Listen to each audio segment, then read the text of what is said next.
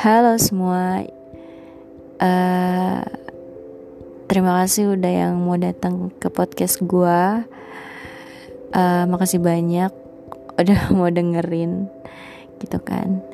Ini podcast gue itu berisi tentang nanti tuh cerita-cerita pada malam hari gitu kan biasanya kalau misalkan orang yang susah tidur kan bingung mau ngapain ya dan kalau gue sih kalau misalnya tuh suka banget malam-malam tuh cerita kayak gitu.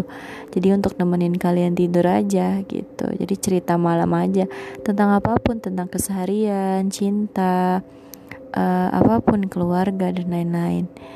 Nanti kita bakal bahas di sini bareng-bareng ya. Terima kasih sekali lagi. Enjoy